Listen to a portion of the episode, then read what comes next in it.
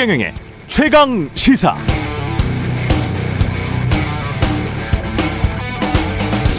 네, 소셜 미디어 SNS에서 우리들이 우리도 모르게 하는 행태가 있습니다. 매 순간 떠오르는 뉴스들의 불나방처럼 덤벼들어서 사실을 왜곡하고 맥락을 생략하고 특정 몇몇 사람 찍어서 낙인을 찍어서 위협하거나 조롱하고 결국 다양한 다른 의견을 가진 사람들은 인터넷 SNS 아유 하기 싫다 이렇게 되면서 끊게 되는 그래서 결국 깊이 있고 다양한 의견은 점차 사라지고 정치적 사회적 맥락도 담아내지 못하고 생각할 거리도 별로 없는 매우 단순하고 표피적인 저쪽이냐 이쪽이냐 식의 극단적인 예 아니오의 명확하게 대립된 의견들만 압도적이 되었던 시간.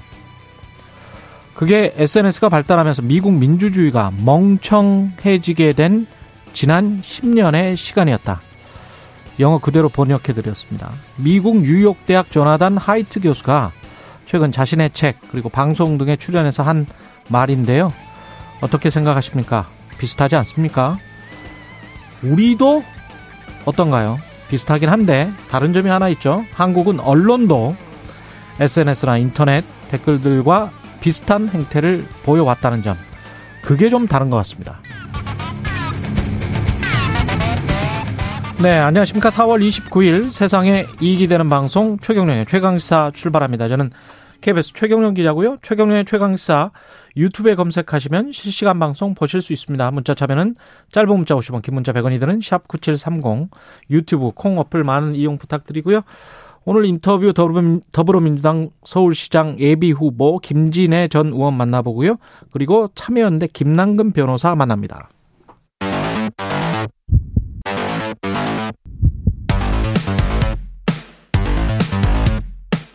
오늘 아침 가장 뜨거운 뉴스 뉴스 언박싱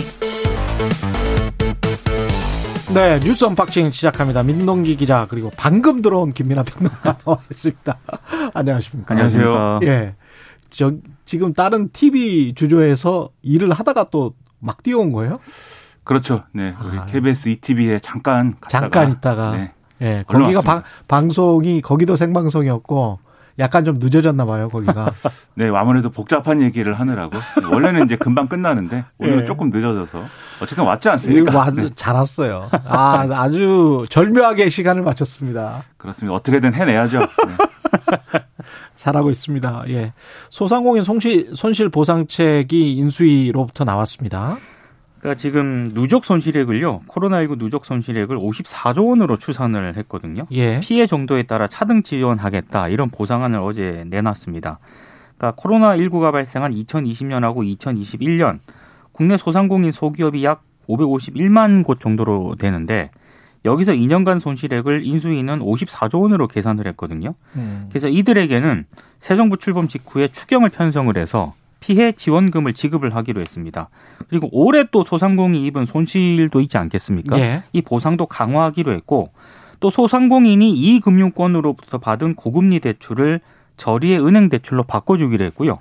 부가가치세, 소득세와 같은 세금 납부를 최장 3개월 연장하는 그런 지원안도 내놨는데 음. 소상공인들 단체들하고 정치권 반응은 조금 반쪽 보상 아니냐 이런 비판이 좀 나오고 있습니다. 그 50조 원 이야기는 그러면 그대로 된 거예요? 아니면 그러니까 어떻게 된 거죠?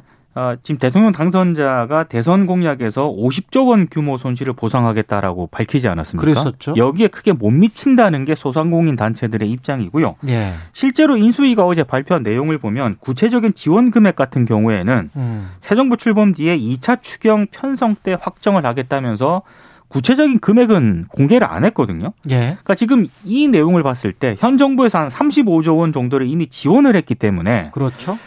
새 정부의 지원 규모는 아무리 많아도 한 20조 원 정도밖에 되지 않, 뭐 그 정도 되지, 하- 되지 않겠느냐 이런 20조 원? 전망이 나오고 있는데 이렇게 되면은 어, 당선자의 공약 50조 원 규모의 손실 보상에는 크게 못 미치지 않느냐 이런 지금 좀 지적이 나오고 있고요. 어, 특히 어, 언론들의 보도를 보니까 원래 그 50조 공약 자체가 음. 우리나라 재정이라든가 물가 금리 등을 고려했을 때 애초부터 현실성이 좀 떨어진 그런 공약 아니었느냐. 언론들은 일부 언론도 이렇게 지적도 하고 있습니다. 그러면 그때 그렇게 말을 하든지.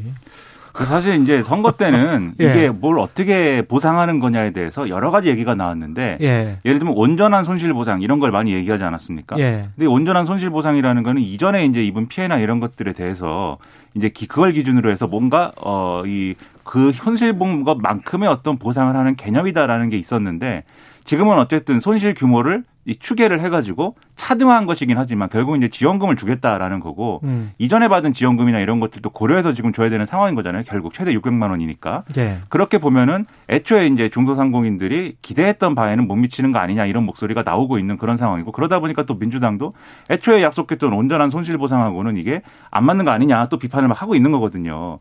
그래서 선거 때 했던 얘기보다는 확실히 여러 가지가 이제 좀 규모가 좀 축소된 거 아니냐라는 얘기가 있고 그리고 재원 조달 방안이라든가 이런 것들도 추경안 짤 때나 얘기를 하겠다는 거에 가까운 얘기입니다. 그렇죠. 이게 네. 그 내용이 없는 데다가 그리고 사실 이전에 좀 설명한 걸 보면은 이 거시경제 상황까지 고려해 가지고 뭐 이 안을 만든 거다라고 설명하고 있거든요.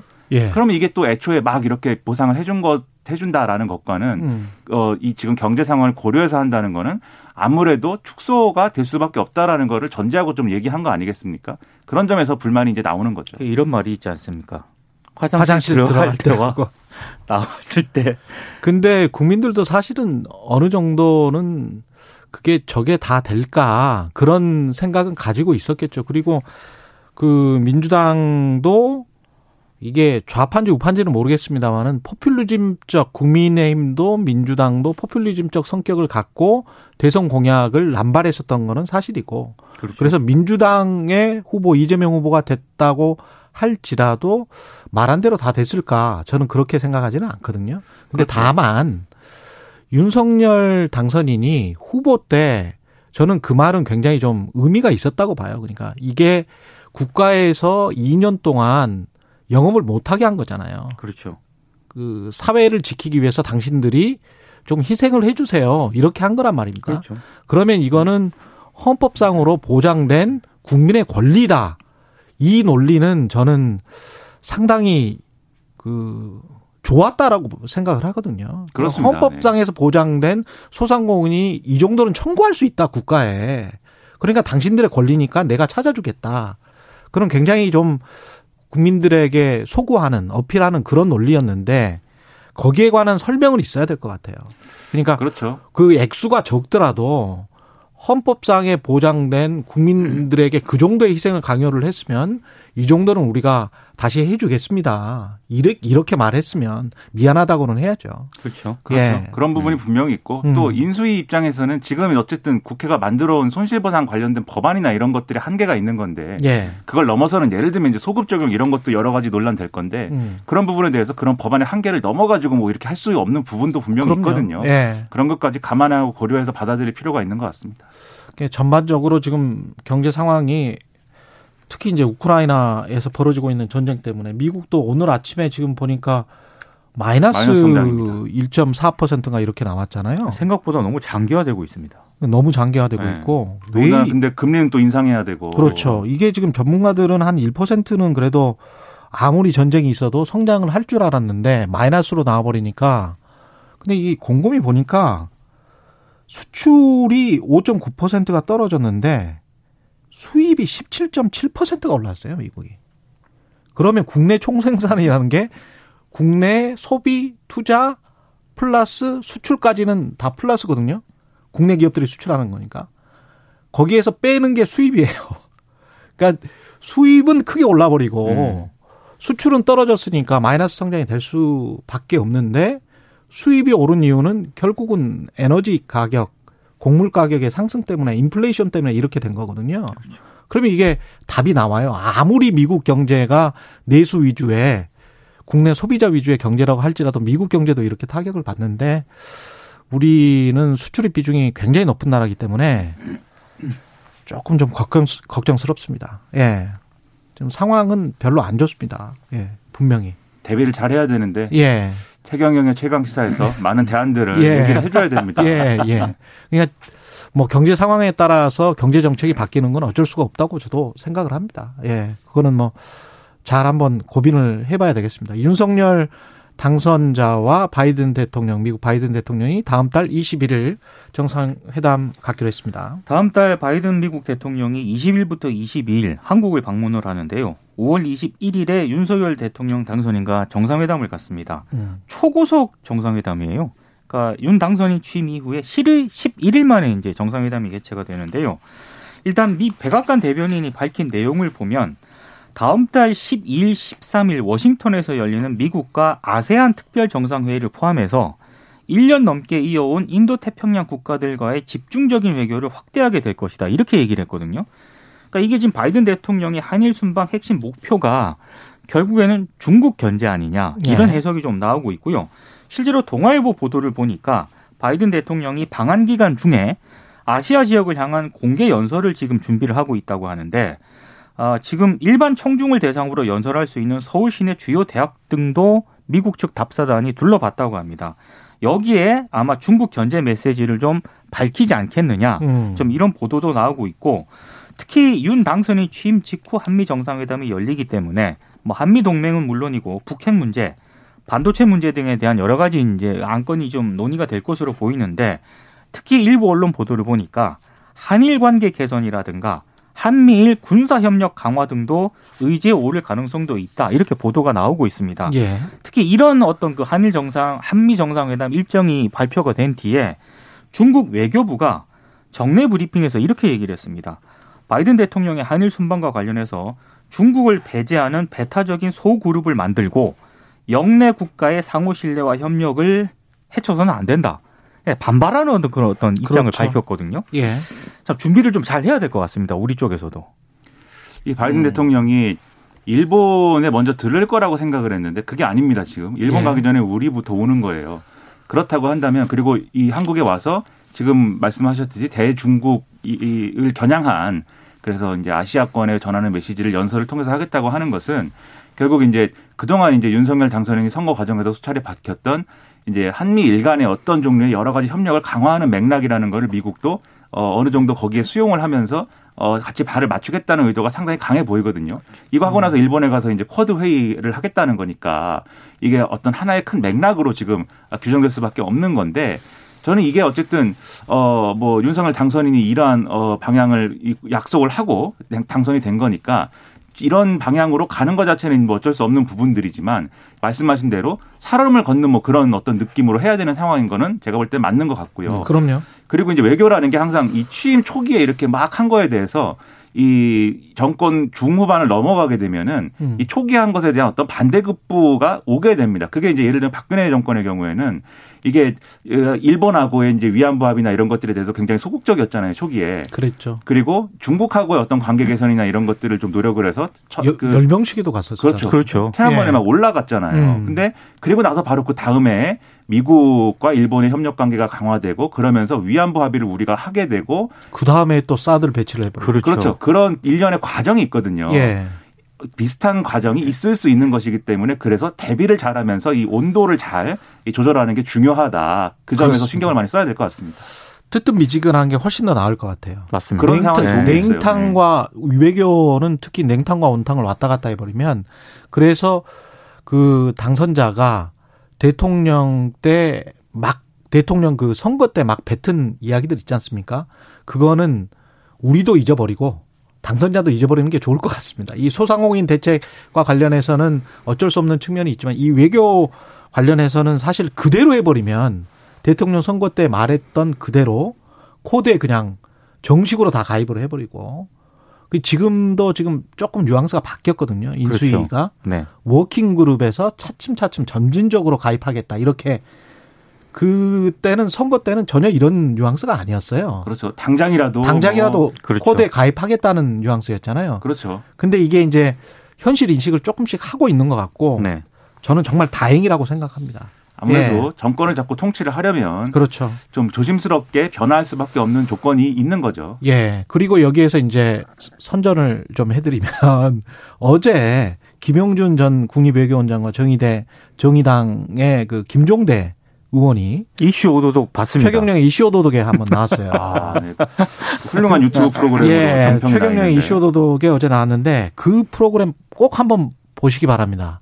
정말 이슈 도덕 다른 프로그램 은 말고라도 그 프로그램은 꼭 한번 보시면 그 굉장히 좀 중요한 내용들이 많이 들어가 있고요. 특히 외교 문제에 있어서 저는 김영준 전 국립외교원장이 우리가 스스로 어 먼저 신냉전 체제를 선택해서 들어가 버리는 건 안 된다. 그러니까 끝까지 버텨야 된다는 거죠.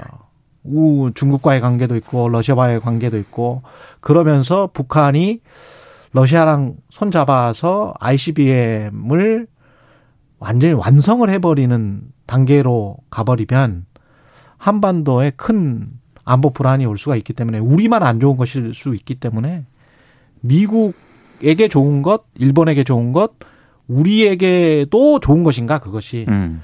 그거는 곰곰이 생각을 해봐야 될 것 같아요. 그렇습니다. 예, 그렇습니다. 그리고 예. 또 세계 정세가 아무튼 음. 급변하고 있는 시기이기도 하기 때문에 그렇죠. 훨씬 더 이제 신중한 어떤 행보가 필요한 거는 맞는 거고 다만 이제 그 신중한 행보가 예. 예를 들면은 뭐 어, 어디랑도 뭐 친하지 않고 또 어디랑도 적지지 않는다 뭐 이런 수준의 어떤 거리두기 뭐 이런 음. 거면은 사실 그것도 또 어, 이후에 여러 가지 이 풍랑에 휩싸일 수가 있는 거여서 그렇죠. 예. 우리의 외교 원칙은 뭐다라는 거를 중심에 놓고 예. 그것이 이제 좀 어, 생산적이고 이제 좀 갈등 유발적으로 되지 않는 방향에서 그렇습니다. 외교 전략 네. 잘 짜야 됩니다. 한미일 동맹 강화지만 그러나 중국과는 척지지 않겠다. 그 그렇죠. 정도가 제일 좋은 그렇습니다. 정책 목표지 않을까 싶습니다. 우리 중심이 예. 있어야 돼요. 그거는 예. 균형 외교라 그러죠. 예, 예. 네. 그리고 국회 이 아 바이든 대통령 와서 문재인 대통령과도 회담을 합니까? 그러니까 이건 지금 미국 측에서 먼저 만남을 요청을 했다라고 하는데요. 예. 일단 윤석열 대통령 당선이 나고 바이든 대통령 간의 한미 정상회담 이후에 아마 시기 일정상으로 보면 한 5월 22일 정도 문재인 대통령하고 만나지 않을까 이렇게 예상을 하고 있습니다. 예. 국회 사개특위 구성안 이거는 참 난항을 겪을 것 같은데요. 이게 좀 이상한 게요. 예. 일단 검찰 수사기소 분리 법안에서 국회 사법개혁 특별위원회 사개특위 구성안이 빠졌거든요. 그러니까 민주당이 이걸 다음 달 3일 본회의에 상정하는 방안을 이제 추진하겠다고 이제 입장을 내놓았습니다. 이게 좀 맥락이 있는 게 원래 사개특위가 중수청, 그러니까 한국형 FBI 설립을 논의하기 위해 구성키로 한 국회 기구거든요. 근데 이게 박병석 국회의장 중재안에는 이런 내용이 원래 들어가 있었습니다. 사개특위 구성 후에 6개월 내에 입법 조치를 완성을 한 뒤에 1년 이내에 중수청을 발족을 한다. 그리고 그 중수청이 출범을 하게 되면 검찰의 직접 수사권을 폐지한다. 이런 내용이 포함이 됐는데 이건 이제 박병석 중재안에 포함이 된 내용인데 27일 국회 본회의에 상정된 검찰청법 형사소송법 개정안에는 이 중수청 관련 내용이 빠져버렸습니다. 그리고 어, 검찰의 현행 6대 범죄 수사권 가운데 부패 경제 범죄를 1년 6개월 뒤에 폐지하는 그런 내용도 없어졌거든요. 음. 그러니까 지금 만약에 그럼 중수청이 출범을 안 하게 되면은 지금 검찰의 부패 경제 범죄 수사권 폐지는 이게 좀 계속 검찰이 가져가는 거냐 어떻게 되는 거냐 이런 논란이 좀 제기가 됐고 그래서 중수청이 설치될 때까지는 그대로 유지를 할 수밖에 없는 것 아니냐라는 그런 문제 제기가 나왔거든요. 예. 어 그래서 이제 민주당이 어, 오늘 운영위원회를 열어서 사, 사개 특위 구성의 건을 처리하겠다. 이제 이렇게 입장을 밝혔는데 문제는 국민의힘 쪽에서 사개특위 보이콧을 선언을 했거든요. 그러니까 민주당이 그러면 독자적으로 이 구성 추진에 나서겠다고 입장을 밝혔는데 근데 국민의힘이 특위 명단을 제출하지 않으면은요. 특위 구성 자체가 불발되는 것이기 때문에 중수청 논의는 지금 단계에서 표류할 가능성도 있다. 뭐 이런 우려가 나오고 있습니다. 좀 예상됐던 바이기도 한 게 이게 이런 얘기예요. 결국 중수청 관련한 어떤 내용이 지금 이제 국회에서 다루고 있는 법안에 없다라고 하는 거는 그건 일정 부분은 당연할 수밖에 없는 게 이건 법을 따로 만들어야 되는 거거든요. 예를 들면 네. 공수처 설치할 때 공수처법을 만들었듯이 이 중수청 관련한 법안을 만들어야 되는데 그러려면 사개특위의 논의가 필요한 거죠. 다만 그렇죠. 검찰의 수사권이 일정 기간 이후에 중수청 등의 수사기관으로 이관된다라는 점을 검찰청법에 부칙이나 이런 데 넣자라고 하는 논의는 있었는데 이게 민주당이 제가 알기로는 이제 협상 과정에서 민주당이 선거 범죄에 대해서 지금은 정의당 안을 수용해 가지고 이 올해 말까지 선거를 선거 범죄를 다룰 수 있도록 한 거잖아요 검찰이. 예. 근데 원래는 아예 그냥 선거 범죄를 검찰이 다루는 걸로 하고 음. 그 이걸 그다음에 공직자 범죄는 이 경찰이 다루는 걸로 하고 국민의힘이 이의 제기하는 거에 대해서 이런 방식으로 절충을 하자고 중간에 협상 과정에서 얘기를 했어요. 예. 그리고 대신에 부칙에 중수청 관련 1년 6개월 후에는 확실히 검찰이 직접 수사를 넘기는 방향을 못 박는 내용을 넣자라고 했는데 국민의힘이 이걸 이제 거부 한 겁니다. 1년 6개월 후에 그러면 중수청이 생겨 있을지 뭐 어떻게 알겠느냐. 그리고 그때 가서 뭐 안 생겨 있으면 그게 더 애매한 상황이 되기 때문에 예. 그건 이제 받지 않겠다라고 해서 그래서 지금 법안에 그 내용이 없는 거거든요. 음. 그래서 이런 사정이 있으면은 사실 사개특위의 논의가 성실하게 진행이 돼가지고 후속 입법을 잘 해야 될 필요성이 있을 텐데 국민의힘 주장은 이런 얘기예요. 민주당이 이것을 자신들의 동의 없이 어쨌든 지금 법안 처리를 밀어붙이고 강행 처리하고 있기 때문에 박병석 국회의장하고 이 중재안에 합의를 했던 그 정치적 합의는 이제 무효가 된. 거다. 네. 그렇죠. 그래서 사개특위에 협력할 이유도 없다. 이런 논리이기 때문에 아마도 논의가 필요할 건데 그런데 만약에 이 법안 처리가 종료되고 나서 검찰청법하고 형사소송법하고 종료되고 나서 일정 기간 뭐 예를 들면 지방선거를 거친다든지 일정 기간의 어떤 정치적 국면이 지나고 나면 어쨌든 이거 어떻게 할 거냐라는 거는 현안이 될 수밖에 없는 거고 예. 결국에는 이제 뭔가 후속 입법을 해야 되거든요. 음. 그럴 경우에 그러면 이 국민의힘 입장에서는 사개특위 참 참여를 할 수밖에 없는 상황도 있을 건데 예. 다만 우리가 안 하기로 했던 걸 하는 것이기 때문에 또 여러 가지 또 협상이나 이런 것들에 있어서는 국민의힘이 우위를 가질 수 있는 부분이 있다라는 기대도 있고 이런 여러 가지 수를 지금 고려하고 있을 것이라고 생각을 합니다. 그리고 장관 후보자들 관련된 의혹은 계속 나오네요.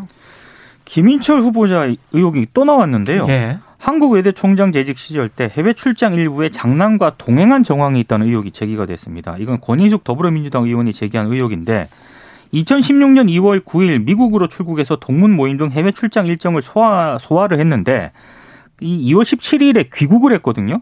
근데 출입국 기록을 보니까 당시 한국 외대 재학 중이었던 이 김 후보자 장남도 어, 김 후보자와 같은 날에 미국으로 출국을 했다가 하루 일찍 귀국을 했습니다. 예. 해외 출장 중 숙소라든가 기타 경비를 아들이 함께 사용했는지 여부는 아직 확인이 안 됐다라고 하는데 이게 왜 확인이 안 됐냐면 김 후보자나 한국 외대 쪽에서 출장 상세 내역과 지출 증빙 서류를 제출 안 했다라고 합니다. 그리고 또 의혹이 제기가 되는 게 음. 김인철 후보자가 2016년과 2017년 연말에 두 해 연속 한국 외대에 별도 휴가 신청서를 내지 않고 일본에 다녀왔는데요. 예. 역시 공교롭게도 김 후보자 장남도 같은 날짜에 일본에 다녀온 것으로 확인이 됐습니다. 근데 이 김 후보자가 일본에 다녀온 기간에는 법정 근무일이 포함이 돼서 예. 무단 결근을 한 것 아니냐는 의혹까지 제기가 됐는데요. 여기에 대해서 인사청문회 준비단은 음. 출국은 장남과 함께 했는데 아들은 개인 볼 일이 있어서 자비로 미국을 방문을 했다. 그리고 미국 도착 후에는 따로 움직였다 이렇게 해명을 했고 두 차례 연말 일본행에 대해서는 한국외대 학교법인 이사장에게 사전 휴가 신청 후에 자비로 가족 여행을 다녀왔고 복무 규정을 위반하지는 않았다 이렇게 해명을 하고는 있습니다. 그러니까 이 여행을 뭐 가기는 가기는 가족이랑 같이 갔는데 가서부터는 나는 어쨌든 공무 수행을 하고 이 가족은 뭐 그냥 알아서 자기들 돈으로 이제 한 것이다. 라는 거에 대해서 좀 근거 자료나 이런 것들을 명확히 내놔야 사실 그게 그렇죠. 또이 이해가 되는 거 아니겠습니까? 그래서 비행기 티켓 가격이라든가 이런 것들에 대한 소요 비용이 있을 테니까 예. 그걸 제출하면 인사청문회에서 다룰 수 있을 것 같은데 근데 이전까지의 논란이나 이런 것들을 종합해서 우리가 그냥 생각을 해볼 때는 뭐 그랬을까 의문이 남는 게 사실이에요. 왜 풀브라이트 장학금 문제도 그렇고 풀브라이트냐 풀소유냐 이렇게 말씀드렸는데 이 많은 것들을 사실 이 김인철 후보자뿐만이 아니고 지금 이제 후보자들이 많은 것들을 좀 공과 사를 공과 사가 이렇게 명확히 구분이 돼가지고 뭐 이렇게 삶을 그런 삶을 살았다거나 그런 게 아닌 것으로 보이지 않습니까? 음. 이해 충돌, 이해 상충 얘기를 너무 많이 했기 때문에 또 법인카드 이런 의혹도 이미 제기가 된 상황입니다. 근데 우리나라 성층권에 계시는 분들의 그 성층권, 예, 성층권, 성층권 예, 구름 위에 있는, 예. 구름 위에 있는 분들의 법인카드 문제도 그렇고 공공기관장이건 누구건 법인카드 문제도 그렇고 이 교수들 특히 유명 대학 교수들의 국제 학회 또는 세미나 뭐 각종 뭐 해외 나갈 일이 많거든요. 근데 거기에 가족을 동반하는 경우를 제 주변에서 어 너무 많이 봤습니다. 아, 주변에 교수님들이 많이 너무 많이 봤습니다. 야, 그러니까 이거는 그거를, 그거를 사비로 하지는 않죠. 그런 교수님들이 그 호텔에 가가지고 그걸 사, 완전히 구별해서 당신은 다른 호텔에 또는 다른 호실에 묵고 나는 여기에 묵고 그래서 저거는 내가 내 카드로 지급하고 그런 교수님들은 거의 보지를 못했습니다. 예, 뭐 그게 있- 그게 우리나라? 네. 우리나라예요. 그러니까 법인카드 문제도 그렇고 아 있을 거예요. 그 그렇게 양심적인 교수님들이 있을 텐데 아니면 아예 안 데리고 가는 그렇죠. 가족을 안 데리고 가는 그런 교수님들 계실 텐데 좀 한국 사회가 그런 것 같아요. 그 제가 그 취재를 해보면 타조가 있잖아요. 뭐 부끄러워서 그런지는 모르겠지만 모래에 그 막 눈을 아. 감추면서 안 보이지 뭐 이- 이렇게 하는 거잖아요. 자기만 안 보이면 자기만 안 보이면 보이는. 되는 거예요. 자기만 네. 안 보이면. 근데 다른 사람들은 다 보고 있거든요. 평론가들이 보고 있죠. 예, 이, 이 기자들도 보고 있습니다. 예, 기자들과 법- 평론가들이 그렇죠. 이런 법인카드랄지 국제학회 세미나랄지 각종 그 출장 이게 한두 번 나온 문제 아니에요, 사실. 그렇죠. 지난번에 사실 인사청문회 때도 이 얘기 했습니다. 사실 예. 똑같이. 예. 그리고 탐사보도 했던 기자들은 이런 류의 교수분들 굉장히 많이 보거든요. 모르겠습니다. 그 한국 사회의 그 도덕성의 수준. 근데 이분들이 또 점잖게 국민들을 꾸짖어요. 그렇죠. 그렇죠. 뭐 어떻게 해라. 어? 뭐 양심이 있어라. 뭐 이렇게 말이죠. 그러니까 국방부 장관 후보자가 병사들의 정신 이 정신 교육 예. 다시 해야 된다 이렇게 얘기했는데 전혀 본인의 정신 교육을 다시 해야 될 것 같은 아니 그래서 제가 있습니다, 그랬잖아요. 지금. 국방부 예. 장관 후보자는 제발 내각 후보자들의 정신 교육을 한번 다시 한번 시키는 게 좋지 않겠느냐. 지금 그때도 제기되는 의혹들은 본인의 정신 교육을 해야 되는 상황입니다 지금. 국방부 장관 후보자도 자문 보고서를 누가 냈는지는 모르겠지만 완전히 베껴서 제출해서 돈 받았더라고요. 그 한겨레하고 YTN 기사를 좀 베껴서 이제 제출해서 에휴. 의혹이 좀 제기가 되고 돈을 있습니다. 받았습니다. 그러고 예. 네. 그리고 돈 받았고 본인은 그게 자문 보고서가 나갔는지 안 나갔는지도 지금 잘 모르고 있는 상태고 그렇습니다. 내가 쓴 보고서도 아니다. 네. 이렇게 이야기를 했는데 돈은 그러면 왜 받았는지 모르겠어요. 그러게 말입니다. 네. 예, 뉴스 unboxing 민동기 기자 김민아 평론가였습니다. 고맙습니다. 고맙습니다. KBS 1라디오 최경영의 최강 시사 듣고 계신 지금 시각 7시 47분입니다. 오늘 하루 이슈의 중심. 당신의 아침을 책임지는 직격 인터뷰. 여러분은 지금 KBS 일라디오 최경영의 최강 시사와 함께하고 계십니다. 네, 얼마 전 대통령직 인수위원회가 자사고, 외고, 국제고를 존치하겠다, 그대로 두겠다, 유지하겠다는 방침을 내놨습니다. 이 문제 관련해서 교육평론가 이범 선생님 전화로 연결돼 있습니다. 안녕하세요.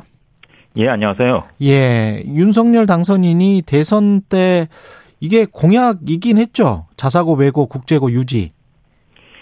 예, 그 문재인 정부에서 이 학교들을 일반고로 전환시킨다는 것에 맞서서 예. 어, 나는 그렇게 하지 않겠다, 유지하겠다 음. 이런 공약을 발표한 바 있었죠. 예. 예. 지금 현 정부에서 문재인 정부에서는 이 자사고 외고 국제고를 뭐 단계적으로 폐지하겠다고 했는데 이게 어느 정도로 진행됐었습니까? 사실 문재인 정부의 외고, 국제고, 자사고 정책은 한마디로 말해서 이제 크게 오락 오락가락하다가 음. 어, 시기를 놓쳤다. 뭐 이렇게 정리할 수 있는데요. 오락가락하다가 시기를 놓쳤다. 예. 예. 2017년 대선은 우리가 좀 복귀해 볼 필요가 있습니다. 음. 어, 2017년 대선에서 문재인 후보, 유승민 후보, 그리고 신상종 후보가 외국 국제고 자사고를 모두 일반고로 전환한다. 이런 공약을 내놨어요. 그리고 이제 문재인 후보가 당선이 됐죠. 그래서 전문가들은 다 어떻게 생각했냐면, 어, 외국 국제고 자사고를 일반고로 전환하는 것은 대통령 맘대로 할 수 있습니다. 예. 이거에 만약 법률의 이와 관련된 내용이 들어있다면 국회를 거쳐야 되기 때문에 좀 복잡할 수 있는데 음. 이런 것들은 다 시행령 그러니까 대통령이 국무회의를 통과시키면 시행령을 바꿀 수 있는데 이런 절차를 통해서 간단히 모두 일관 일반구로 전환할 수 있었거든요. 그래서 그렇게 예측을 하고 있었는데 웬일인지 2017년 대선에서 당선된 이후에 2018년, 2019년까지 별다른 반응을 보이지 않아요. 음. 그러다가 이제 2019년에 기억하실지 모르겠습니다만 외국 국제고 자사고 등은 5년에 한 번씩 재지정 심사를 겪게 돼 있는데 예. 재지정 심사를 주관하는 곳은 교육부가 아니라 교육청입니다. 그렇죠. 교육청으로 공을 넘깁니다. 아. 그래서 일괄 전환을 포기하고 음. 선별적으로 전환시켜라. 그러니까 재지정 심사를 통과하는 우수한 외국 국제고 자사고는 존속시키고 음. 어, 좀 어, 제대로 운영되지 않는 이런 곳들만 탈락시켜라. 이런 식으로 이제 입장을 정리를 했죠. 그러면서 퇴출되는 학교들이 뭐 소송을 하고 그렇게 됐었던 거네요. 예, 예. 그때 재정 심사에서 탈락했던 학교들은 이제 법원에 구제 신청을 했는데 그게 모두 받아들여져서 예. 결국 이 학교들은 다 전속이 된 상태였고요. 그렇죠. 근데 이제 기억하시겠지만 2019년 이제 말에 어, 조국 장관 임명과 임명과 관련된 그큰그 논란이 벌어지지 않았습니까? 예. 이후에 2019년 말에 정부에서 갑자기 태도를 바꿔서 외국 국제국 자사고를 모두 일괄적으로 전환하겠다라는 발표를 해요. 음. 그 입장을 완전히 하루아침에 이제 또 반대방 바꾼 예. 건데 근데 문제는 뭐냐면 그렇게 전환하겠다고 예고한 시점이 2025년입니다. 그렇군요. 그러니까 자기 임기 때는 안 하겠고 다음 대통령 임기 중에 하겠다 이렇게 발표를 한 거죠. 음. 그리고 그렇 좀 전에 말씀드렸다시피 예. 어차피 이게 대통령 뜻에 의해서 시행령을 바꾸면 되는 제도 아닙니까? 그렇죠. 그러니까 다음 대통령이 민주당 쪽에서 계속 어, 되, 는 상황이라면은 뭐 현 정부의 되겠지만. 일반군 전환 정책이 실행이 되겠지만 예. 반대쪽 후보가 되는 상황이라면 어. 어찌 될지 알 수 없는 상황이었고 예. 뭐 지금 그런 상황이 벌어지고 있는 것이죠. 예. 그러면 법원의 판단도 그렇고 당선인의 생각도 그렇다면 이거는 존치가 되겠습니다. 그죠? 자사고 외고 국제고는. 예, 현재 제도에 의하면 이제 존치될 수 있고요. 예. 다만 이제 한 가지 변수가 있다면 이제 지금 어, 국회에서 다수당이 민주당 아닙니까? 예. 이게 이제 대통령령으로 이제 일반고 전환을 막겠다 음. 이렇게 하면 즉 시행령으로 막겠다 이렇게 하면 시행령보다 사- 더 상위에 있는 법률을 통해서 어, 이것을 또 전환하겠다 이렇게 이제 시도할 가능성이 있고 음. 그래서 이게 결국 다 이제 정치적인 논란하고 맞물리면서 상당히 오랜 시간 동안 이제 이 진통이 이어질 가능성이 있는 상황입니다. 이게 논란이 되는 게 이제 고교 서열화, 과열 경쟁, 사회적 이해감 조성 뭐 이렇게 이제 반대하시는 분들은 그렇게 어, 이야기를 하고 이렇게 폐지를 하면 엘리트 교육이 망가져서 국가 경쟁력이 떨어진다. 이렇게 생각하시는 분들도 있고 어떻게 보십니까? 사실 이건 양면성이 있는 것이고 네. 어, 어느 누구라도 다다 한마 한마디씩 자기 입장을 피력할 수 있는 이런 이제 주제인데요. 예. 재미있는 거는 여론조사입니다. 음. 여론조사를 해보면 우리는 이제 흔히 이제 어 일반고로 일괄 전환하는 것은 너무 가혹한 조치다. 또 어, 다양성을 너무 훼손한다. 음. 이런 또 일반고가 또 이제 너무 좀 그 예전과 달리 좀 심지어 황폐 황폐해졌다 이런 표현을 이제 받, 듣기도 하고 제 기능을 못 하고 있다 이런 지적들이 많으니까 예.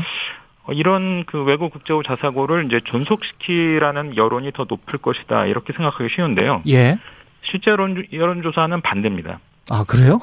가장 최근 여론조사는 없습니다만 예. 어, 이제 외국 국제고 자사고 이제 전환과 관련된 논- 논란이 불거졌던 2019년 음. 여론조사를 보면 여러 번의 조사가 있었는데 대략 50대 40 내지는 55대 35로 어, 모두 일반고로 전환시켜라 이쪽 여론이 더 우세해요. 아.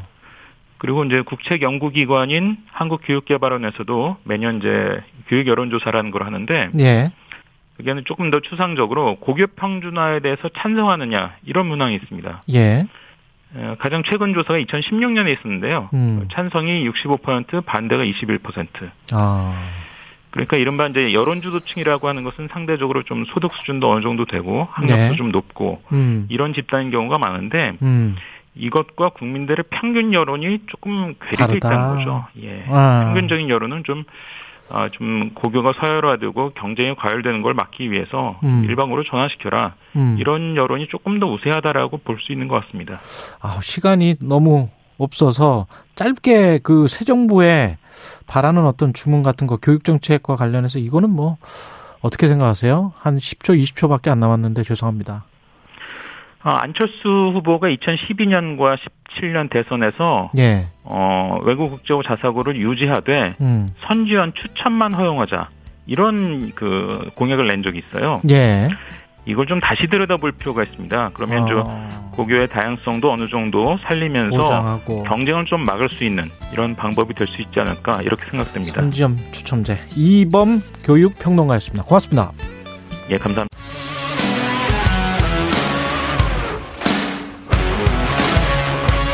오늘 하루 이슈의 중심 최경영의 최강 시사. 네, 김진애 대 송영길, 송영길 대 김진애 곡절 끝에 2파전으로 더불어민주당 서울시장 경선 투표 어제 오늘 진행 중입니다. 김진애 더불어민주당 경선 후보 전화로 연결돼 있습니다. 안녕하세요. 네, 안녕하십니까. 예. 사실은 두 번째 서울시장 출마세요? 그렇습니다. 예. 작년에는 열린민주당 서울시장 후보로 예. 더불어민주당과 후보 단일화를 했는데, 음. 어, 제가 의원직을 던지고 임했습니다. 예. 그랬죠. 네. 그리고 이번에 또 출마를 하셨는데 출마의 변부터 말씀을 해 주십시오. 제가 출마 결정을 한 거는 용산 졸속 이전을 음. 윤석열 당선인이 천명을 했을 때 결단을 했고요. 예. 특히 그때 오세훈 서울시장이 여러 가지 우려에 대해서 서울 시민께 설명도 하지 않는 음. 이렇게 침묵하는 모습을 보면서 4년 동안 오세훈 시장에게 서울시장을 맡겨둘 수는 없다. 그래서 결단했습니다. 용산 이전, 집무실 이전과 관저 이전 때문에 서울시장 후보 나오기로 결단을 했다. 네. 좀더 구체적으로 어떤 부분이 문제다라고 보시는지. 어, 용산 졸속 이전은 서울시의 어, 굉장한 악재입니다. 예. 아, 용산 자체가 용산 공원을 전제로 용산 주변에 고밀 개발을 해왔고 음. 앞으로도 계획을 하고 있고 그리고 여러 가지 문제 고도 제한, 조망권 제한 이런 것도 있지만 교통 지역 문제도 있지만 앞으로 비행 금지 구역이 한강과 강남에까지 영향을 미치기 때문에 이거는 서울시 개발에 상당히 문제가 된다. 그래서 이것을 어, 임시 집무실일 뿐이다.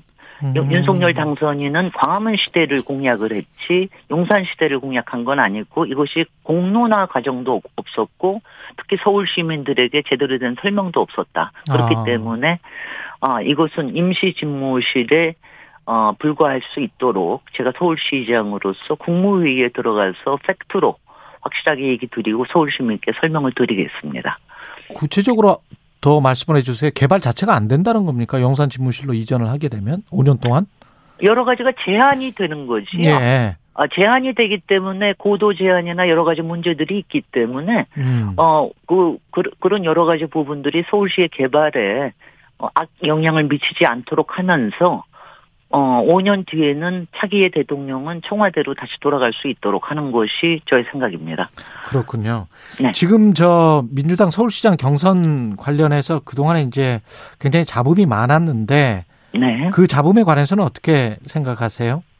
어, 일단 경선 하루 전에 예. 어, 토론회를 하고 바로 저 투표를 하게 되는 음. 이런 기이한 현상을 만들게 된 것에 대해서 서울 시민께 제가 대신 사과를 드리고요. 네. 여러 가지 문제가 있었으나 그러나 어저께 오늘 경선을 진행하니까 여기서 본선 경쟁력이 누가 더 있을지 음. 이 부분을 서울 시민들께서 판단을 해주시기를 바랍니다.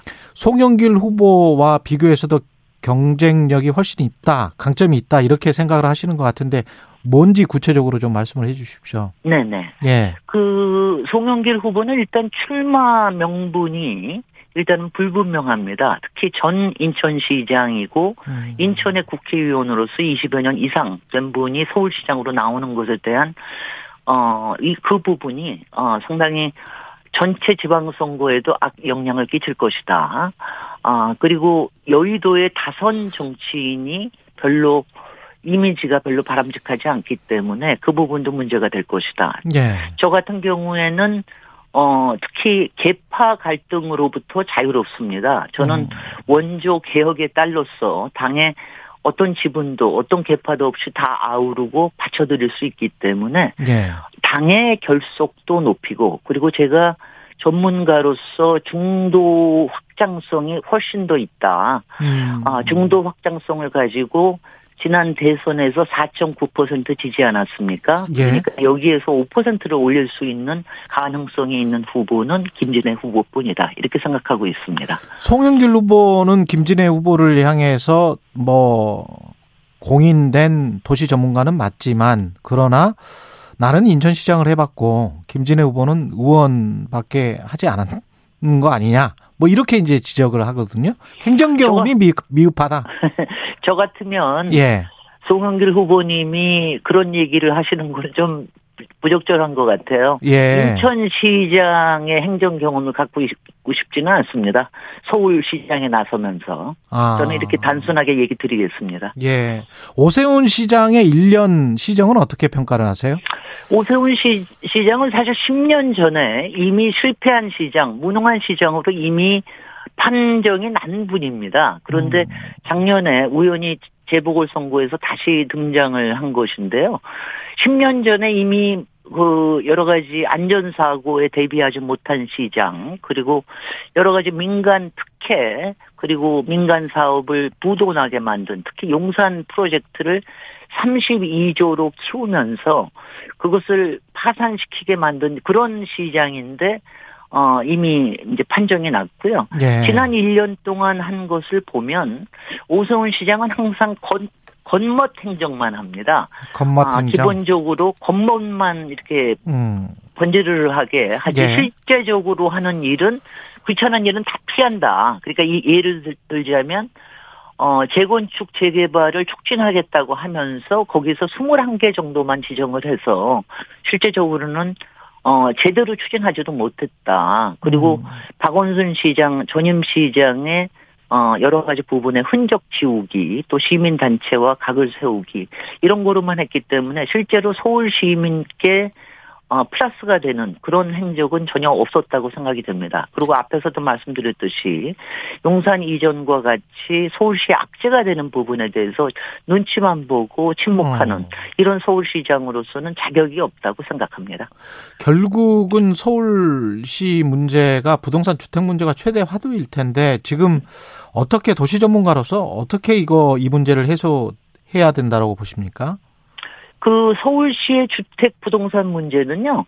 똘똘한 한 채를 자꾸 만들려고 하는 음. 이런 분위기를 없애고 양질의 중저가 주택을 어떻게 하면 많이 지을 수 있게 하느냐 여기에 핵심이 있습니다. 예. 왜냐하면 서울은 인구는 줄어들고 있지만 가구 수가 굉장히 많이 늘어납니다. 예. 연간 5만에서 8만 정도 늘어나는 것이 1인 가구가 늘어나기 때문이거든요. 그렇죠. 근데 이거를 어, 제대로 공급을 못 해주니까 탈서울 현상도 생기고 또 많은 출퇴근의 고통도 생기고 있습니다. 그렇죠. 그런데 이것은 기존의 빈 땅이나 아파트 재- 아파트 재건축만으로는 가능하지가 않습니다. 빈 땅도 별로 없고 그래서 예. 제가 제안하는 것은 제3의 진짜 개발이다. 이것은 뭐냐면은 100, 147만 가구가 있는 일반 동네를 다가구 다주택 예. 어, 뭐 많이 있는 데죠. 예.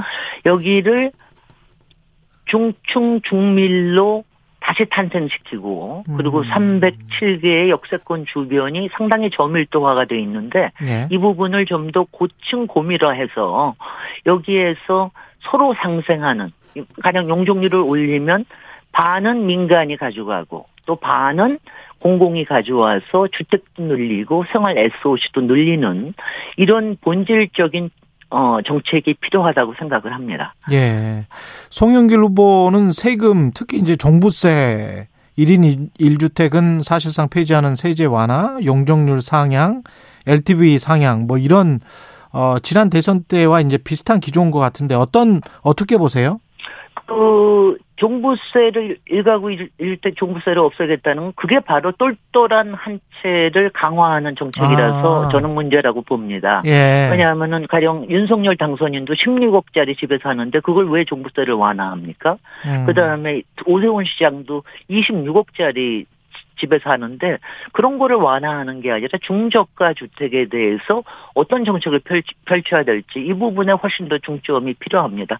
핀트를 잘못 잡고 계십니다. 예. 그거는 특수한 아주 저 고소득층의 주택이라고 생각해서 그건 그냥 그대로 놔둬도 되고 지금 다가구 다주택 쪽에 중층 중밀도를 해서 그쪽에 양질의 중저가 주택을 많이 공급하고 만들 역- 수 있도록. 예. 네네.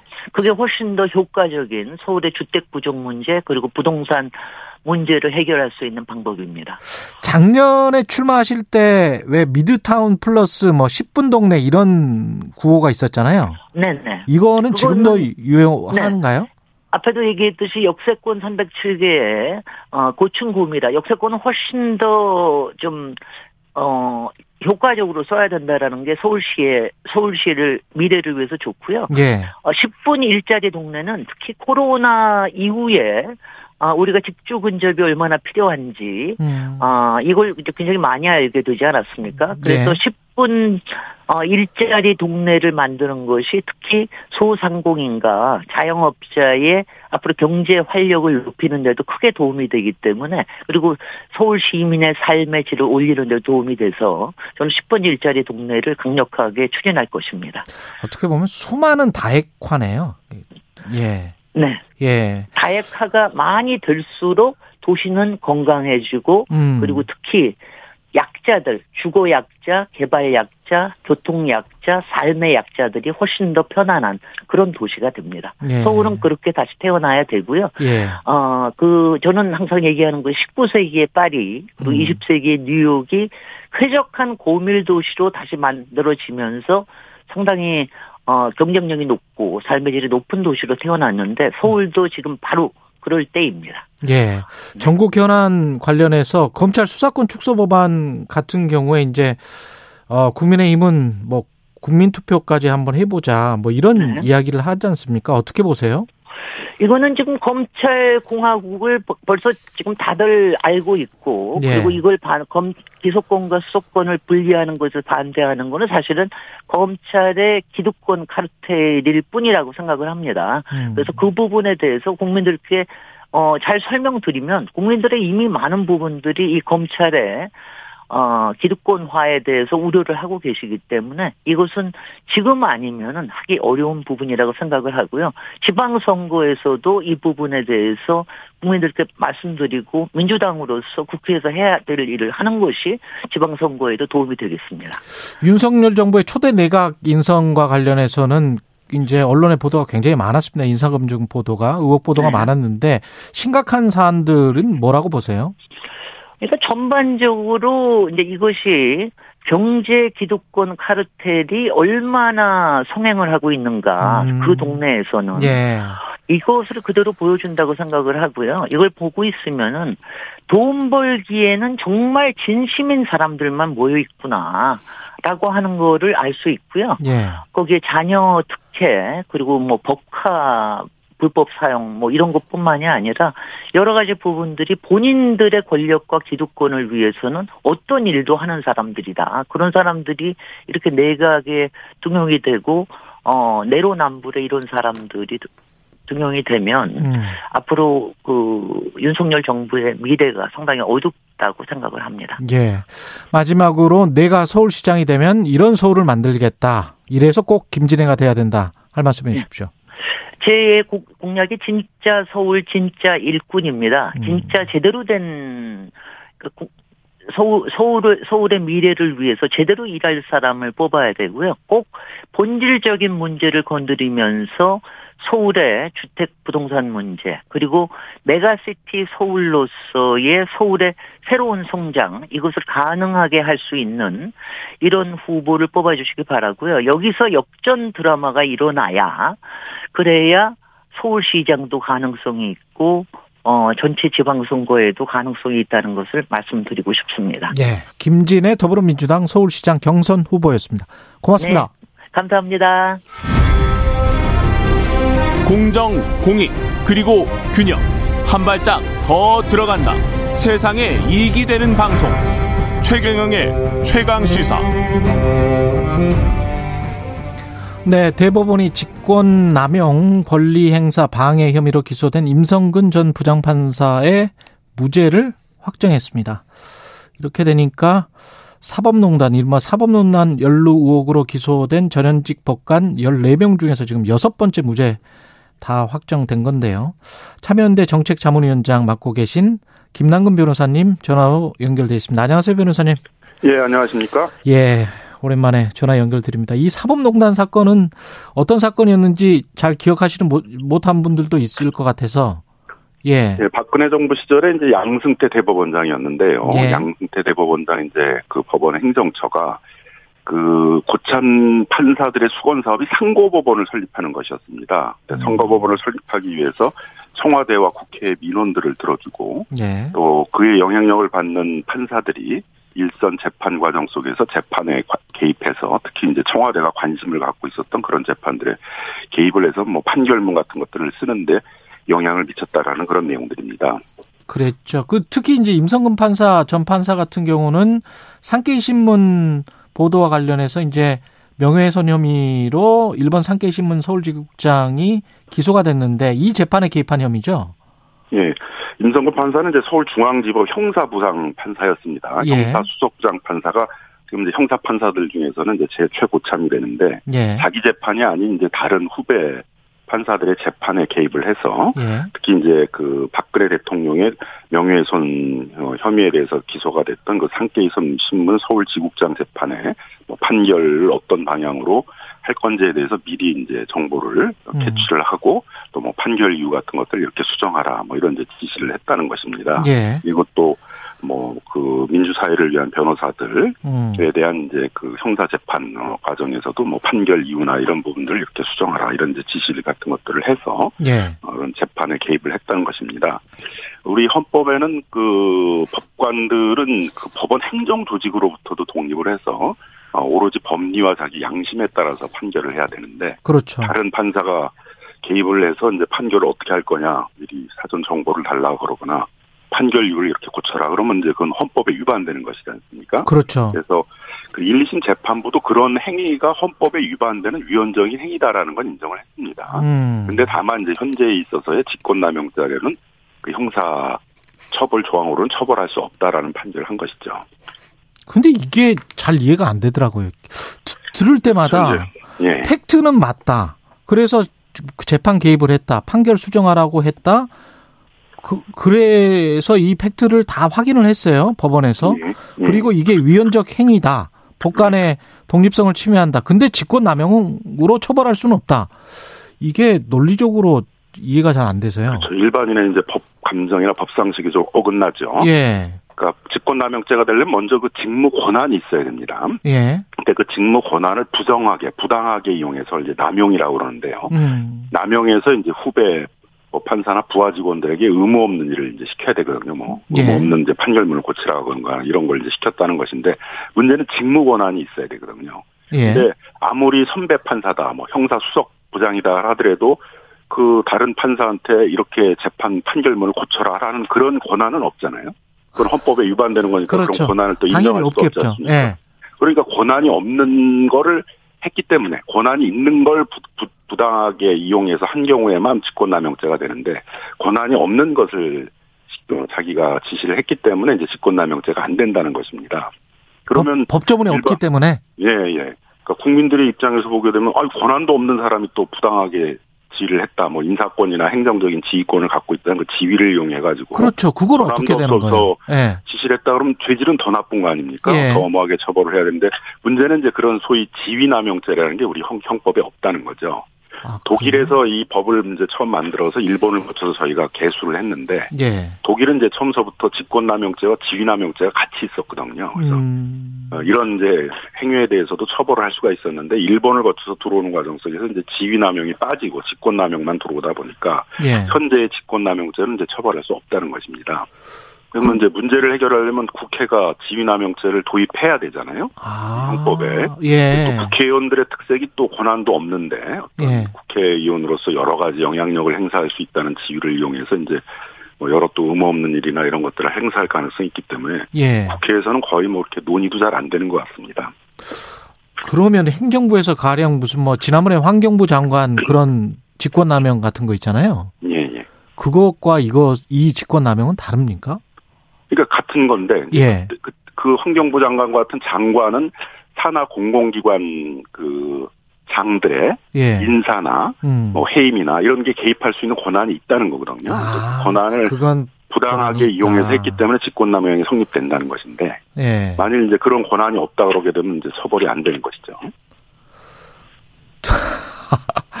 여전히 참 아리송하네요. 예. 이렇게 예. 이렇게 돼버리면 나머지 재판 결과들 양승태 전 대법원장도 남아 있고 임종원 전 차장은 아직 1심 재판 중이고 재판 결과에 영향을 미칠 것 같은데요. 재판에 이제 개입한 혐의에 대한 직권남용죄에 대해서는 이미 대법원 판례가 나왔으니까 예. 그 부분은 아마 다른 판사들에 대한 재판에서도 무죄가 판결이 나올 거로 예상이 됩니다만 음. 또 그런 내용만 있는 게 아니라 뭐 여러 가지 내용이 그렇죠. 있습니다. 예. 판사들의 비위에 관해서 이제 검찰이 조사를 해서 형사 처벌을 구하는 이제 재판을 그그 영장을 청구를 했는데 음. 그 비위 혐의가 뭔지에 대해서 그 영장 전담 판사로 하여금 그 검찰 기록을 복사해서 법원 행정처에 보내게 했다라든가 예. 또 양승태 대법원의 특색이 또 헌법재판소에 대해서 상당히 이렇게 경쟁 관계로 바라봤어요. 그래서 음. 헌법재판소가 어, 이 대법원의 어떤 자신들의 법리하고 다른 어떤 해석을 할 것인가를 우려를 해서 헌법재판소의 동향들을 그 조사를 해가지고 그걸 법원의 행정처에 보내도록 한다라든가 하는 그런 또 음. 여러 가지 또 비위 혐의들이 있습니다. 예. 그런 혐의들은 특히 이제 가장 수장에 있었던 양승태 대법원장하고 그걸 직접 집행을 했던 그 법원 행정처장을 했던 이제 그 임종헌 이제 판사들에 대해서는 음. 다른 여러 혐의들이 있기 때문에 그 부분들에 대해서는 또 또 다른 판단이 내려질 것으로 예상이 됩니다. 근데 쭉 듣다 보면 그 검사들이 왜 그 어디 가서 뭐 99만 원 세트 먹고 다른 검사들 거 기소 안 하고 그렇게 대충 넘어간 것들 그 나름대로 논리는 있었단 말이죠. 99만 원을 만든 논리도 있고 그렇게 해서 법적으로 문제가 안 된다 뭐 이런 식으로 빠져나가고 판사들은 또 이게 이렇게 안 돼 있으니 직권 남용이라는 게 그 이 직권이라는 거는 없으니 법에 그래서 직권 남용죄가 안 된다. 이, 이, 이래, 이게 일반인들은 다 이렇게 될 수 있는 건가요? 일반인도? 이- 이렇게 정밀하게, 뭐, 다 이분들만 그렇죠. 무죄, 무죄 받는 것 같은데, 느낌이. 그러니까 판사나 검사들에 대한 재판에서는 이렇게 정교하게 예. 논리를 구사하면서 예. 그들에게 무죄를 선고하면서 일반인들의 재판에 대해서는 이제 그런 정교한 논리들을 발전시키는 또 않고 있단 말입니다. 그러니까 그렇죠. 제 식구 감싸기다라는 이제 그런 비판이 나올 수밖에 없는 것이고 어, 헌법에는 법 앞에 만인은 평등하다고 하는데 일반인들의 입장에서는 그 만인 중에서 법관이나 검사와 같은 그런 법조의 그렇죠. 고위직들은 이제 예외인 것 같다 이렇게 생각이 드니까 예. 결국 법원 재판제도 전반에 대해서 이제 신뢰가 떨어지고 있는 거죠. 예. 내가 죄를 져서 처벌을 받는 게 아니라 내가 그런 어떤 권력이나 그런 데 가깝지 않기 때문에 빽이 없어서 처벌받는다. 음. 이렇게 이제 생각하는 사람들이 많아지는 것이죠. 예. 그래서 이건 이제 작은 문제가 아니라 우리 어떤 재판제도, 수사제도의 국민적인 신뢰들을 회복해야 되는 문제이기 때문에 음. 이 문제를 해결하기 위해서는 뭐 형사재판으로 처벌이 안 된다 하면 적어도 법원 내 징계라도 해야 되는 거 아닙니까? 그렇죠. 징계도 흐지부지 되고 형사재판도 처벌도 흐지부지 되고 그러게 되면 이제 국민들 사이에 더 불신이 쌓일 수 있는 문제여서 어떤 관련해 가지고는 뭐 법제도 개선도 국회에서 해야 되고 어 또 법원 차원에서는 지금이라도 그 관련된 법관들에 대한 징계 뭐 이런 것들에 적극적으로 나설 필요도 있겠다 생각이 듭니다. 어떻게 보면 이런 법관이랄지 검사와 관련된 것들은 국민 참여제도, 국민참여재판이랄지, 국민참여기소, 뭐, 위원회랄지, 뭐, 이런 것들도 생각을 해볼 수 있을 것 같네요. 계속 이렇게 나오니까.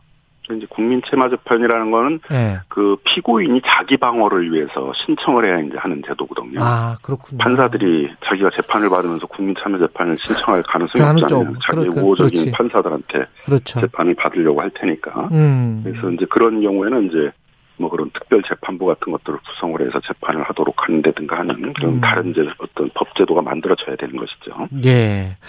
그리고 그 검찰 수사권 축소 이거는 이 법사위를 통과를 해서 참여연대는 애초에는 민주당이 추진했던 원하는 비판적인 의견을 많이 냈습니다. 근데 지금 안은 어떻게 평가를 하시는지도 궁금하네요. 뭐 참여연대나 민반이 이제 처음에 추진하는 것에 대해서 여러 우려를 제기했던 것들은 검찰과 경찰 사이에 있어서의 그 수사와 기소의 분리라는 것들은 일정한 로드맵을 갖고 해야 되는 거거든요. 예. 검찰의 수사권을 박탈하면 되는 것이 아니라 검찰의 수사권이 경찰이나 아니면 한국형 뭐 FBI를 성립한다면 한국형 FBI 이렇게 이전해 가야 되는 것이고 그 경찰과 검찰은 조직적으로는 분리돼 있지만 서로 협력 관계를 해야 되는 것이거든요. 예. 사건마다 다양한 협력 프로그램이 있어야 되는 것인데 예. 이제 그런 어떤 체계적인 로드맵을 갖추지 못하고 이제 음. 급하게 추진된다는 점들 때문에 여러 가지 이제 우려를 제기했습니다. 근데 박병성 이제 그 국회의장이 낸 중재안에는 이제 저희들이 우려하는 내용들이 포함되어 있거든요. 아. 그래서 그 어쨌든 이제 경찰의 수사권을 그 빼는 음. 그 축소하는 이제 그런 법안도 있지만 국회 내에 사법개혁위원회를 구성을 하고 거기서 로드맵을 짜가지고 뭐 6개월 이내에는 그런 중대범죄 수사청과 관련된 뭐 법안을 만들고 뭐 1년 내에는 중대범죄 수사청을 출범시키고 그 다음에 한 1년 6개월 내에는 검찰의 수사권이 전부 이제 그 경찰이나 그런 중대 수사청으로 이전해 가도록 하는 이제 그런 로드맵들을 짜가지고 예. 체계적인 이제 검찰 의 기소권과 경찰의 수사권들을 분리하도록 하는 것들을 포함하고 있어서 뭐 그런 점에 대해서는 저희들은 상당히 긍정적으로 이제 봤던 것인데요. 예. 근데 국민의힘 같은 경우는 지금 합의했던 안을 번복을 했고 국회 사개특위도 보이콧을 지금 하고 있는 상황이란 말이죠. 이렇게 되면은 이 제대로 뭐 중수청이든 뭐든 이 관련돼서 이 두 가지 법안이 완벽하게 입법화가 될까? 1년 반 뭐 그 이후에라도 어떻게 보세요? 그래서 다시 또 우려가 되고 있는 거죠. 예. 유난히 이렇게 검찰 개혁의 내용에 대해서만 이렇게 정략적으로 각 정당들이 접근하는지에 대해서 이제 상당히 좀 우려되는 점이 있는데요. 예. 아마 처음에는 그런 이제 내용 자체에 대해서는 뭐 긍정점이 있기 때문에 음. 국민의힘 측에서도 뭐 합의를 하지 않았을까 저는 그렇게 이제 생각이 드는데 뭐 상당히 선거 뭐 이런 것들을 생각을 하면서 좀 정략적으로 그 합의를 깨는 것이 아닌가 이렇게 생각이 들고 음. 그렇게 해서 어, 어쨌든 그 로드맵에 따라서 검찰 경찰 개혁들이 이루어지지 않는다면 결국 그 피해들은 국민들이 한테 돌아갈 수 있는 것이기 때문에 예. 국민적 비판들이 있게 되지 않겠나 생각을 합니다. 이 국민 투표에 한번 붙여보자. 인수위 쪽 당선, 저, 당선인 비서실장 그렇게 이야기하는데 어떻게 보십니까? 헌법에 있어서 국민 투표는 이제 외교 국방이나 그 중대한 이제 국정. 사안에 대해서 예. 그 국민 투표에 붙일 수 있는 것이거든요. 근데 이건 뭐 사안 자체가 안 되지 않습니까? 음. 뭐 개별 법안 자체에 대해서 죄다 국회를 서로 합의를 못 보니까 국민투표에 붙인다 그러게 되면 그거는 이제 상권 분립의 원칙을 정한 우리 헌법 질서에도 어긋나는 것이어서 안 된다는 걸 알면서도 이제 이런 국민투표에 붙인다라는 주장을 하는 것 같아요. 예. 그런 점에서도 이 문제를 좀 정략적으로 너무 접근하고 있다. 문제를 해결하는 게 아니라 이 문제를 가지고 정치적으로 유리하냐 불리하냐 이런 입장에서 접근하고 있는 것이 아닌가 이렇게 생각이 듭니다. 한동훈 법무부 장관 후보자 같은 경우도 이 검찰 수사권 축소 관련해서 직업 윤리와 양심의 문제다. 그래서 나는 계속 반대한다. 뭐 이렇게 입장 표명을 했는데 어떻게 보십니까? 관련해서 또 한동훈 후보자는 뭐 여러 가지 불법 의혹들이 있어요. 게다가 이제 엄마로부터 뭐 증여받은 게 아니냐 그런 의혹들도 있고 아파트. 예.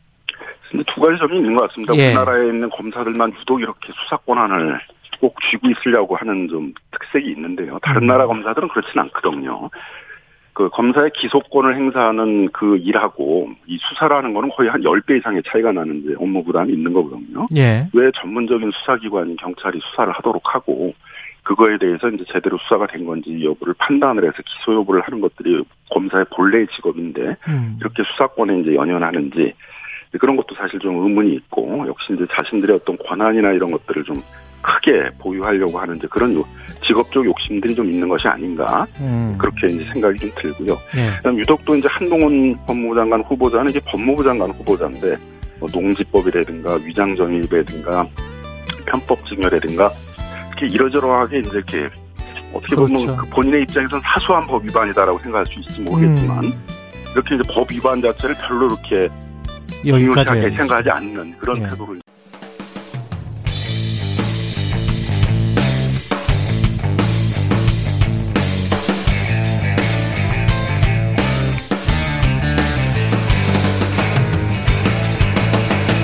최경영의 최강 시사.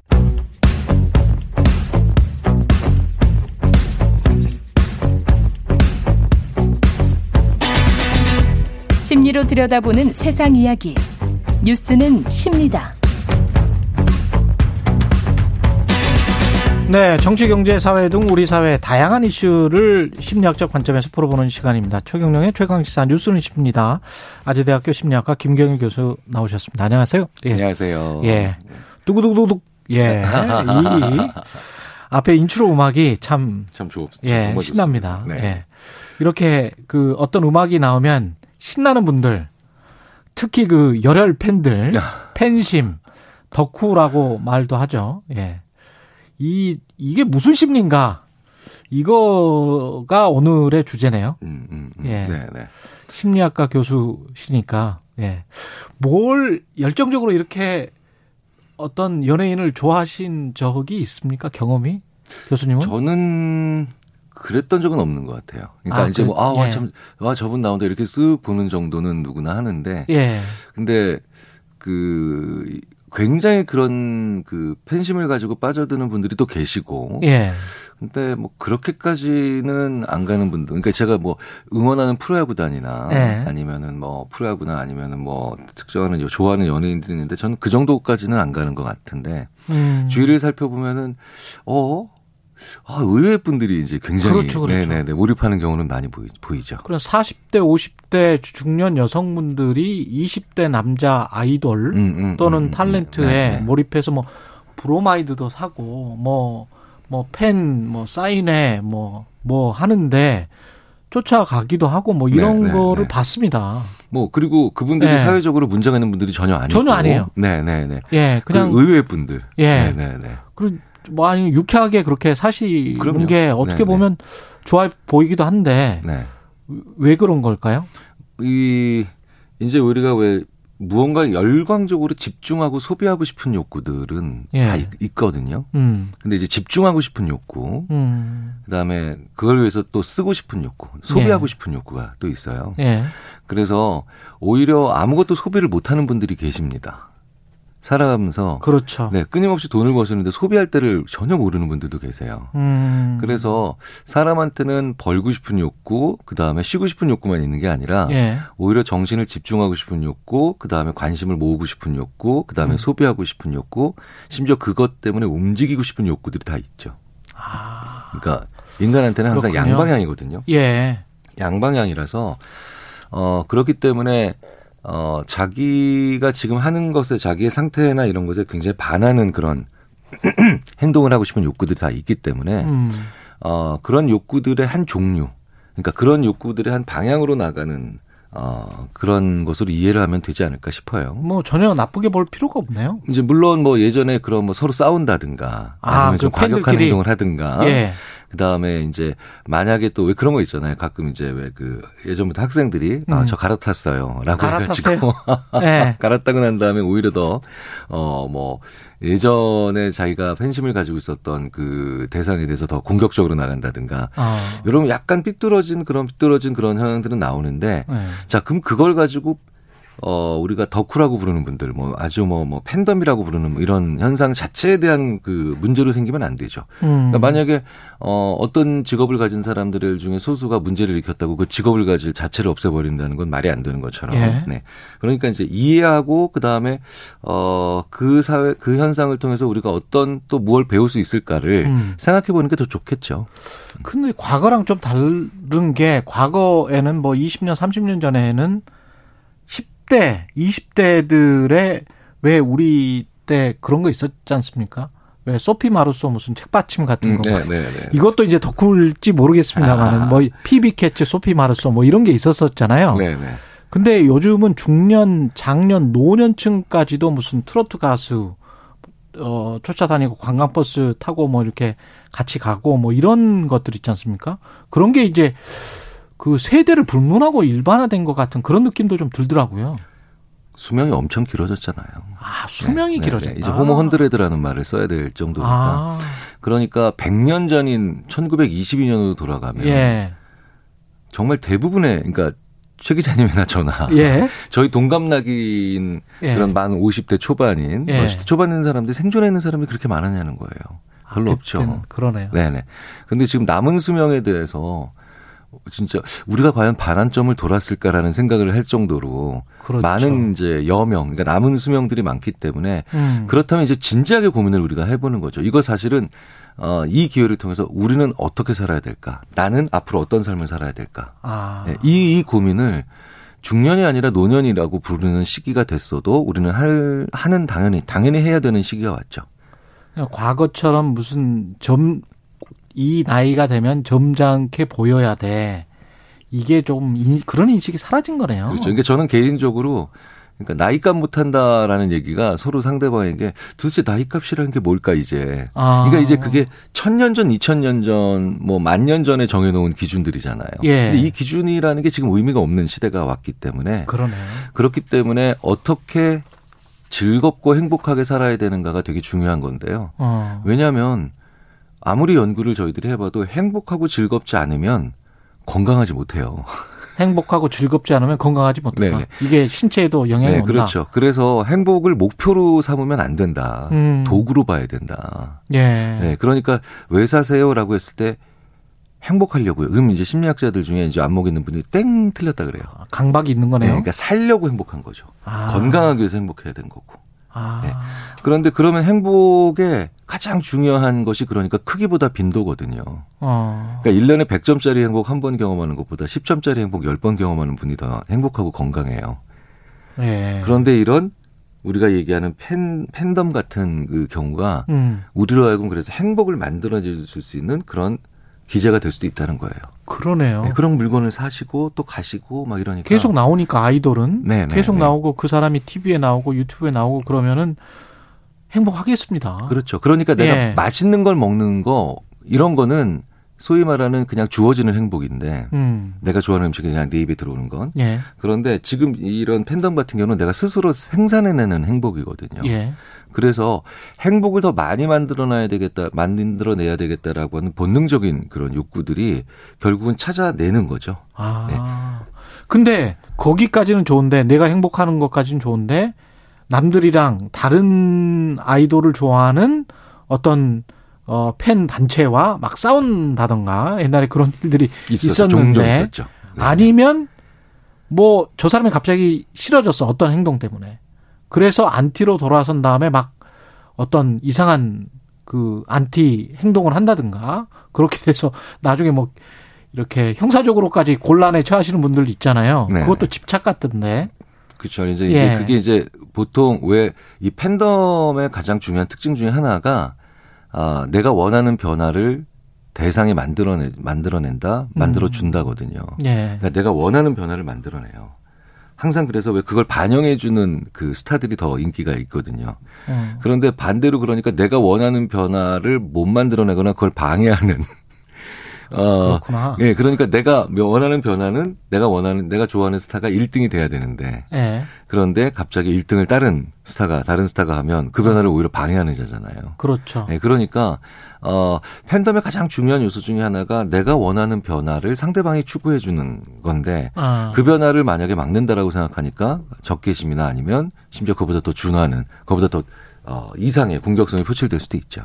네가 원하는 변화를 말씀을 하시니까 이건 정말 권력에 관한 문제고 정치에 관한 문제네요. 또. 어, 그렇죠. 네. 예. 그러니까 대상이 바뀌었을 뿐. 어. 그래서 어 심지어는 이런 얘기를 하는 학자들도 있습니다. 그러니까 종교의 권위가 약해지면서 음. 또 다른 형태의 또 다른 형태의 숭배를 믿음의. 체계가 생기는 게 예. 그게 바로 이 팬덤인데 예. 심지어는 그래서 종교는 어 항상 처벌에 대한 두려움을 강조하잖아요. 윤리와 도덕으로 그렇죠, 그렇죠. 그렇죠. 그런데 이제 그런 것에 대한 부담도 없는 그저 따르고 집중하면 되는 거니까 아. 아, 그러니까 어떻게 보면은 종교의 권위가 조금씩 조금씩 현대 사회를 보면서 약해지면서 음. 어 다른 믿음의 체계, 예, 다른 주- 어 복종의 체계, 음. 다른 집중의 체계는 당연히 만들어지고 싶은 예. 만들어내는 다 자연스럽게 계속해서 생산해내는 그런 현상이 계속 되겠죠. 이 정도나 수준 항상 그 생각을 하는데 이 팬질하고 덕후하고 뭐 그냥 좋아하는 사람 있고 아주 좋아하는 사람 있고 아주 아주 좋아 네, 네, 하는 네. 사람 있고 아주 아주 많이 소비하는 사람이 있을 거란 말이죠. 네, 네, 그 네. 사람을 위해서 그런 아주 아주 좋아하는 사람들 정말 남들이 봤을 때도 어 심하게 덕질을 한다 이른바 네, 네.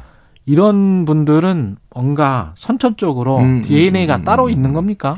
어 조금 지나치게 집중을 하고 지나치게 그것만 원하는 예. 그런 분들의 특징은 어, 일반적으로 왜 그런 분들을 조금 옆- 옆에서 상담이라든가 아니면 준에서 지켜본 분들의 얘기를 종합해 보면 음. 어, 굉장히 불편하 그렇지 그 행동을 하지 않으면 굉장히 불편해지는 건 분명히 있는 것 같아요. 아. 네, 그러니까 이게 사람이 못 견디는 거죠. 예. 그러니까 못 견딘다는 게 불편한다는 얘기랑 똑같은 건데, 예. 어, 인간이 가장 싫어하는 것 중에 하나가 불편감이나 아니면 불안감인데, 음. 어, 이게 늘 불편하고 늘 불안한 거예요. 아. 네, 무언가에 집중하지 않으면. 무언가에 빠져 있지 않으면 네네네. 그래서 제가 그 예전에 한번 그런 분들 좀 심각하게 본인도 그래서 나기가 너무 심각한 수준이다라고 해서 상담을 받으러 온 분, 예. 네, 그 그분과 관련된 대- 그 자료들을 좀 보고 난 다음에 보니까 이분은 이분은 멍 때리는 게 불가능한 분. 네, 그러니까 우리가 보통 이렇게 가만히 있는 이 한가로운 부분 자체가 불가능한 분. 음, 되더라는 거예요. 제일 좋아하는 게 멍 때리는 건데. 제가 말씀드렸잖아요. 그래서 왜 정치적으로도 왜 진보나 보수만 있는 게 아니라 예. 이 그게 아니라 자유를 더 좋아하는 분들이 계시다고. 예. 그런 분 사람들이 멍 때립니까? 네, 그러니까 그런 자유를 좋아하는 분들은 예. 일반적으로 아주 무언가에 구속되는 거를 별로 안 좋아하시니까 예. 어, 덕후나 예. 아니면 팬덤을 강하게 형성하는 경우가 좀 적어요. 그렇군요. 예, 아주 진보적인 분과 아주 보수적인 분이 오히려 그런 거에 더 강한 아. 빠지는 경우도 많죠. 그런 연구들은 꽤 있습니다. 그렇군요. 네, 그러니까 그래서 왜 저는 중도라고 안 부르고 예. 물탄 거 뭐 이거 반 저거 반처럼 중도라고 예. 부르지 않고 그 예전에 한번 제가 그런 분들은 더 중요한 가치가 자유다. 자유다. 네, 그러니까 그 본인의 자유. 어느 진영에도 중요하죠. 예. 근데 이제 그 자유를 추구하는 분들은 그래서 남의 자유도 굉장히 존중을 많이 예. 하시죠. 그래서 그 조금 우리가 그 자유를 추구하는 분들이 더 많아지면서 음. 어 오히려 팬덤이나 이런 것들에 대한 이해도 네. 어 무언가 이상해지지만 않으면 음. 조금 더 이해도도 높아지는 것 같아요. 근데 뭔가를 열정적으로 좋아하시는 분들 또 열정적으로 어떤 정치인이나 뭐 연예인을 좋아하는 음, 음, 분들 음. 입장에서 봤을 때는 이렇게 멍 때리기를 좋아하고 자유를 추구하거나 아니면 덕질을 훨씬 덜 하는 분들 있잖아요. 그런 분들이 좀 지루하다. 아, 뭐, 어떻게 해서 저렇게 인생을 저렇게 재미없이 사냐. 네, 네, 네. 뭐, 이렇게 생각할 수도 있, 는 그렇죠, 거 아닙니까? 그렇죠.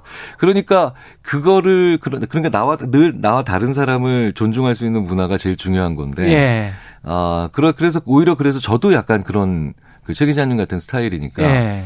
그럼 무언가에 계속 집중하는 분들한테 저도 이런 얘기를 함부로 하면 안 되겠죠. 그 밥이 네. 나와 빠- 돈이 나와. 그렇죠. 그렇죠. 그러니까 예. 그분들한테는 굉장히 상처되는 그건 말일 수 있죠. 그분들의 자유고, 네, 네. 예, 네. 다른 사람들의 자유도 충분히 인정을 하는. 그러면서 우리가 행복을 추구를 하고 스트레스 해소도 하고 뭐 그러려면 이 이런 덕질 말고 또 나는 다른 게 뭐가 필요해라고 하- 하는 분들에게 조언을 해주신다면. 그, 이 팬덤을 대상을 중심으로 보면 예. 이게 사람이야? 아니, 사람 아닌 것도 있고, 그 다음에 심지어 뭐 어떤, 어, 자연, 자연물, 뭐 어떤 뭐 자연 현상이나 이런 거 되게 다양하거든요. 맞아요, 맞아요. 그렇죠? 예, 그러니까 그걸 그런 대상, 명사화된 대상으로 이해하지 마시고 행위로 이해하시면 좋아요. 네. 그러니까 예, 눈 맞춘다, 모은다, 아니면 캐낸다, 이런 행위로 이해하시면 예. 사실은 그분의 행태, 그, 그분의 그런 본질적인 행태를 볼 수가 있거든요. 음, 그러면 아, 굉장히 괜찮은 취미와 관련된 행동이 있죠. 음. 배운다. 배운다. 배운다. 네, 네, 네. 아, 평생 배워가는 자세로 살면 네, 네, 네. 훨씬 행복하겠다. 굉장히 괜찮은 취미예요. 아, 왜냐하면 일에서는 그런 느낌 가지기 어렵거든요. 그렇죠. 일에서는 점점 전문가가 되어가고 예. 전문가가 되어가면 눈이 높아지거든요. 음. 그래서 전문가를 심리학에서 뭐라고 하냐면 음. 자기가 한 일에 대해서 결코 만족감을 못 느끼는 사람. 그렇군요. 그러니까 초보자가 돼야 돼요. 전문가일수록 다른 분야에서 초보자가 돼야 되거든요. 교수님들이 깐깐한 이유가 있었다. 그렇죠. 네, 네, 네. 논문 심사에 깐깐한 이유가 네. 있었어. 행복하지 않으시구나. 그러니까 늘 뭔가를 조금씩 새로 배우면서 예. 아, 초보자에서 쑥 한번 나아지고 있다는 느낌. 음. 이것도 의외로 굉장히 괜찮은 그런 그 그러네요. 해볼 수 있는 좋은 행위죠. 예. 네, 네. 알겠습니다. 감사하고요. 예. 아주대학교 심리학과 김경일 교수였습니다. 고맙습니다. 감사합니다. 예.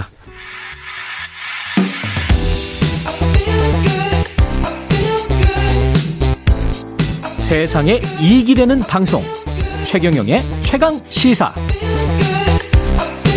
네, 코로나19로 빛을 보지 못했던 한국 영화 대작들이 속속 개봉을 앞두고 있고요. 오늘 전주국제영화제도 개막했습니다. 예. 윤성훈 영화 평론가와 자세한 이야기 나눠보겠습니다. 안녕하세요. 안녕하십니까. 예, 영화관에서 일단 팝콘을 먹을 수 있게 됐습니다. 네, 됐습니다. 월요일부터. 예. 예. 네, 그래서 지금 어, 지난주 대비해서 월요일 날 관객 수도 거의 한 20% 정도가 어. 늘었고요. 예. 그리고 이제 팝콘 매출, 그러니까, 어, 지금 그 CGV 같은 경우에 예. 영화관에서 팔고 있는 그 음식물 섭취는 한 200% 정도 지금. 그렇군요. 네. 20% 정도 관객 수가 늘었다는 거는 생각보다 그렇게 폭발적으로 증가하지는 않네요. 월요일이었으니까요. 월요일이었으니까. 예, 월요일 그 집계여 가지고. 아, 이번 주말 또 봐야 되겠 군요. 네, 예. 주말을 좀 보면 좀 더 많이 늘어날 것 같고요. 그리고 예. 일단은 뭐 영화가 중요한데 그렇죠. 다음 주에 이제 또 마블 영화가 개봉을 하기 때문에 음. 다음 주 정도 되면은 좀 더 그 폭발적인 음. 성장세가 있지 않을까 싶습니다. 마블 영화, 할리우드 블록버스터 뭐 어떤 영화들이 있죠? 네, 일단 다음 주에 닥터 스트레인지 대혼돈의 멀티버스 같은 영화가 개봉을 예, 닥터 하는데요. 스트레인지. 예. 네, 뭐 닥터 스트레인지 시리즈 아시겠지만 이제는 이제 multiverse에 대한 음. 이야기를 이제 본격적으로 좀 영화 나오게. 되고요. 예. 네, 그리고 이제 어, 뭐 탑건 매버릭 같은 탑건의 또 어, 탑건. 매버릭? 네. 탑건 진짜 보셨나요? 옛날 네. 30년 전 영화였던 것 같아요. 맞습니다. 예. 1986년 작품인데요. 톰 예. 크루즈가 다시 또, 또? 네, 등장을 하게 되고요. 예. 네, 그리고 이제 한국 영화로서는 이제 범죄도시 2의 어깨가 좀 무거운데요. 음. 어, 범죄도시도 상당히 인기가 많았었던 예. 작품이기 때문에 많은 분들 기대하고 계신데, 뭐, 이 작품에 그 역시 또 마동석 씨가 마동석. 네, 출연하시고 그리고 이제 손석구 씨가 요즘에 뭐 드라마에서 드라마. 굉장히 뭐 인기가 많은 그런 그렇죠. 배우인데요. 예. 네, 이분이 이제 또 악역을 맡았습니다. 음. 손석구 씨 같은 경우도 요즘 요즘 스타일의 잘생긴 미남 뭐 그렇게 저는 표현하고 싶은데 네. 매력이 있더라고요. 네, 아주 예. 매력 있는 배우죠, 배우로서. 예. 네. 그리고 6월에 한국 영화계를 대표하는 감독 배우들의 작품들이 또 개봉을 앞두고 있고 고레에다 히로카즈 이게 이제 칸 국제 영화제 경쟁 부분에 초청된 네, 맞습니다. 감독의 영화 브로커? 네. 예. 네. 이제 칸 영화제가 또 5월 중순에 개막을 하거든요. 예. 거기 이제 한국 영화들이 초청이 됐었는데 됐는데요. 예. 근데 이제 고레다 히로카즈 감독도 이제 들으시는 분들은 어 일본 감독 영화인데 또 예. 어떻게 한국 영화로 분류가 되는지 궁금하신 분들 있으실 것 같은데 이제 지금 영화 국적 분류는 어 저, 자본의 출처에 따라서 하게 되어 있습니다. 아, 그렇게 그래요? 하고 있습니다. 네, 예. 그 통상적으로. 예. 네, 그렇기 때문에 이제 지금 이 작품은 CJ에서도 배급을 하고 아. 네, 또 영화사 집에서 제작을 하고 한국 그렇군요. 배우들이 등장하는 작품이기 때문에 누구 나옵니까 한국 배우는? 어, 일단 송강호 씨, 어, 이번 오. 여름에 송강호 씨 나온 작품들 많이 보실 수 있을 것 같은데요. 그래요? 네, 강동원 씨, 배두나 씨, 이지은 씨 이렇게 출연을 대단하네. 합니다. 이거. 네, 스타 배우들이 많이 출연하는 작품이죠. 송강호, 강동원, 배두나, 이지은. 네. 와. 예. 이 영화의 내용은 이제 베이비박스를 중심으로 일어나는 음. 어, 이야기를 그리고 있는데 예. 뭐 좋은 이제 부모를 만나게 해주기 위한 그러니까 브로커란 뜻이 아마 좀 아. 착한 브로커의 의미를 어, 담고 있는 것으로 아직 뭐 이렇게 그 어, 오픈을 안 했기 때문에 그렇죠. 네, 예. 잘알 수는 없지만 이제 그렇게 될 알려져. 있습니다. 네. 박찬욱 감독의 영화 헤어질 결심 이것도 개봉을 앞두고 있습니다. 네, 이 작품도 이제 칸 영화제 초청을 받았군요. 받아서 예. 이 작품이 같이 경쟁 부문에 지금 올라 있거든요. 음. 경쟁작인데요. 네, 아가씨 이후에 지금 처음으로? 예, 아. 선보이는 작품인데 6년 만이고요. 뭐 박찬욱 감독 하면은 뭐 전에 광고에도 나왔었던 것 같은데 뭐 칸느박이라고 해 가지고 칸 영화제 이제 단골 예. 초청 어, 손님인 그런 감독이기도 하죠. 네, 이 작품 역시 뭐 이제 네 번째로 칸 국제 영화제 경쟁 부문에 초청된 어, 작품입니다. 음. 박해일 씨가 출연하고요. 예. 또 탕웨이 씨 오랜만에 음. 볼수 있는 그런 작품입니다. 탕웨이 씨. 아, 기대작들이 많네요. 김한민 감독이 이순신 3부작 지난번에 이제 명량, 네. 명량도 이거 천만 넘었었죠. 아. 이 작품이 지금까지 아직까지 기록을 갖고 있습니다. 그래요? 최다 관객 수로서 그쵸. 네, 예. 1,761만 명. 1,700, 네. 2천만 명이네. 또 매출액으로는 좀 이제 그 영화 가, 가격이 상승하면서 다른 예. 작품들이 넘어선 작품들이 있는데요. 음. 네, 관객 수로는 최다입니다. 아직까지. 그리고 명량의 후속작이라는 이제 한산 용의 출연. 네. 이거 한산대첩 이야기하는 것 같은데요. 맞습니다. 예. 그러니까 이제 명량해전 5년 전에 있었던 한산 대- 해전을 그리는 작품인데요. 여기서 이제 박해일 씨가 이순신 장군으로 출연을 어, 하고 또 뭐 안성기 씨, 변요한 씨, 손현주 씨 많은 또 어. 연기파 배우들이 같이 출연을 합니다. 그 다음에 코로나19 때문에 공개를 미뤘던 영화가 있는데 비상선언. 이 작품은 작년 칸 영화제 비경쟁 부문에 초청했었던 음. 됐었던 그런 작품인데 한재림 감독하면은 뭐 관상이라는 영화 많이 아실 것 같고요. 예. 뭐 더킹 같은 영화도 아. 어, 참 호평을 받았던 작품인데 그렇군요. 이 작품도 뭐, 어, 뭐 200억 넘게 투자된 뭐 260억이라는 이야기도 있고요. 뭐 그 정도로 이제 그 큰, 어, 블록버스터기 때문에 항공 이게 재난 블록버스터기 때문에 항공 재난 네. 블록버스터. 예. 많은 분들이 기대를 하고 계시고 여기도 이제 송강호 씨도 출연하시는데 이병헌 씨, 전도연 씨 함께 또 톱스타들이 어. 나란히 출연하는 그런 작품이죠. 그 다음에 토르 시리즈 네 번째 영화도 7월 개봉 확정입니다. 네, 7월 8일 날, 뭐, 음. 여기에는 이제 지금, 어, 그 티저 예고편이 공개가 됐는데요. 예. Guardians of Galaxy 멤버들과 함께 또 이제 출연하는 것으로 아, 알려져 그래요? 있어서 기대를 모으고 있습니다. 그 토르, 네. Love and Thunder. Thunder. 예. 그리고 이제 전주국제영화제 이야기를 해야 되는데 개막을 했죠. 네, 어제 예. 개막했습니다. 예.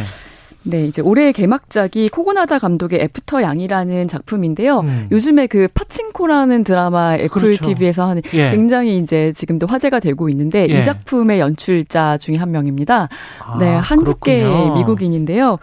어, 이제 안드로이드 양이라는 그 뭐 인물이라고 해야 될까요? 이 음. 예. AI가 음. 이제 갑자기 작동이 멈추면서 일어나는 일을 그리고 있습니다.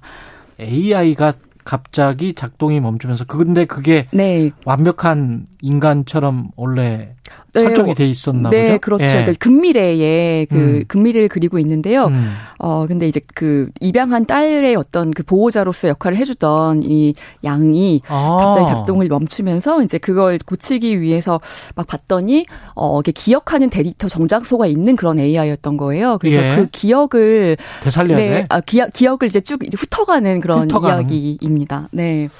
야, 이것도 재밌겠네요. 철학적인 이야기가 많이 있겠습니다. 네. 예. 원래 이제 코코나다 감독 전작도 보면은요, 음. 굉장히 뭐 조형적이고 좀 그 사실 파친코는 드라마니까 네. 좀 쉽게 쉽게 만든 측면이 음. 있지만 좀 어, 예술성도 뛰어난 그런 작품을 만드는 그런 분이고. 예. 어, 그리고 이제 그 전에는 뭐 약간 비디오 아트 같은 것들 어, 아. 했었던 분이어가지고, 그 예. 감독도 영상미도 굉장히 기대가 되는 작품입니다. 그리고 이제 열흘 동안 열리는 전주국제영화제 기간 동안에 세계 56개국 217편, 국내가 94편, 해외가 123편 뭐 이렇게 되는데 어떤 작품들 눈여겨 봐야 될까요? 어, 네. 그러니까 일단은 premiere로 상영되는 작품, world premiere로 상영되는 작품이 뭐 61편 정도 돼서 예. 좀 내가 제일 먼저 이 영화를 만나본다라는 기쁨이 있으니까요. 그렇죠. 그런 작품들 위주로 보시면 좋을 것 같은데요. 예. 저는 이제 한국 영화 중에서는 어, 오마주라는 영화가 있습니다. 신수원 오마주? 감독이 예. 연출하고 이정은 배우가 예. 네, 또 출연한 음. 주연한 그런 작품이 있는데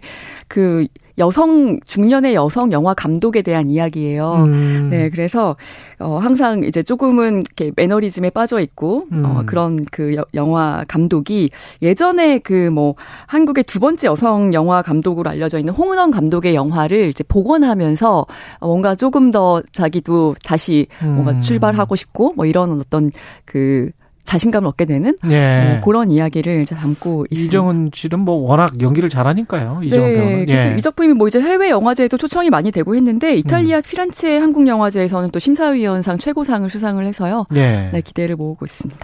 혹시 뭐 이번 주말이나 한번 봐보세요라고 추천해줄 뭐 영화 같은 거 있을까요? 아, 지금 극장가에 걸려 있는 영화 예. 중에 저는 그 봄날이라는 영화가 있거든요. 봄날? 네, 손현주 씨가 아, 어, 주연한 작품인데요. 이게 음. 뭐 제작비로서는 뭐 독립 영화에 속하지만 음. 그럼에도 불구하고 굉장히 재밌습니다. 그러니까 장례식장에서 벌어지는 이야기인데요.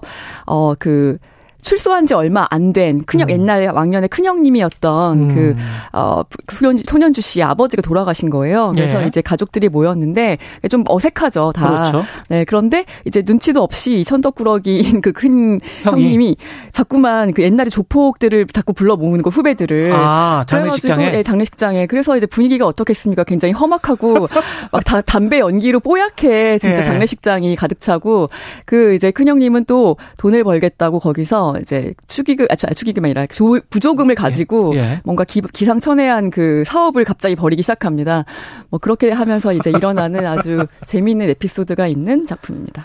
알겠습니다. 그리고 저 까먹었는데 전주국제영화제에서 이창동 감독 특별전도 열립니다. 네, 뭐 예. 너무나 훌륭한 세계적인 감독이잖아요. 예. 네, 뭐 버닝까지 다 보실 수 있는데 중요한 거는 어, 신작 단편 영화가 또 상영이 됩니다. 어, 네. 알겠습니다. 윤성은 영화 평론가였습니다. 고맙습니다. 감사합니다. 예, 4월 29일 금요일입니다. 예, 이번 주말 끝났네요. KBS 1라디오 최경련의 최강시사였고요. 다음 주 월요일 아침 7시 20분에 돌아오겠습니다. 고맙습니다.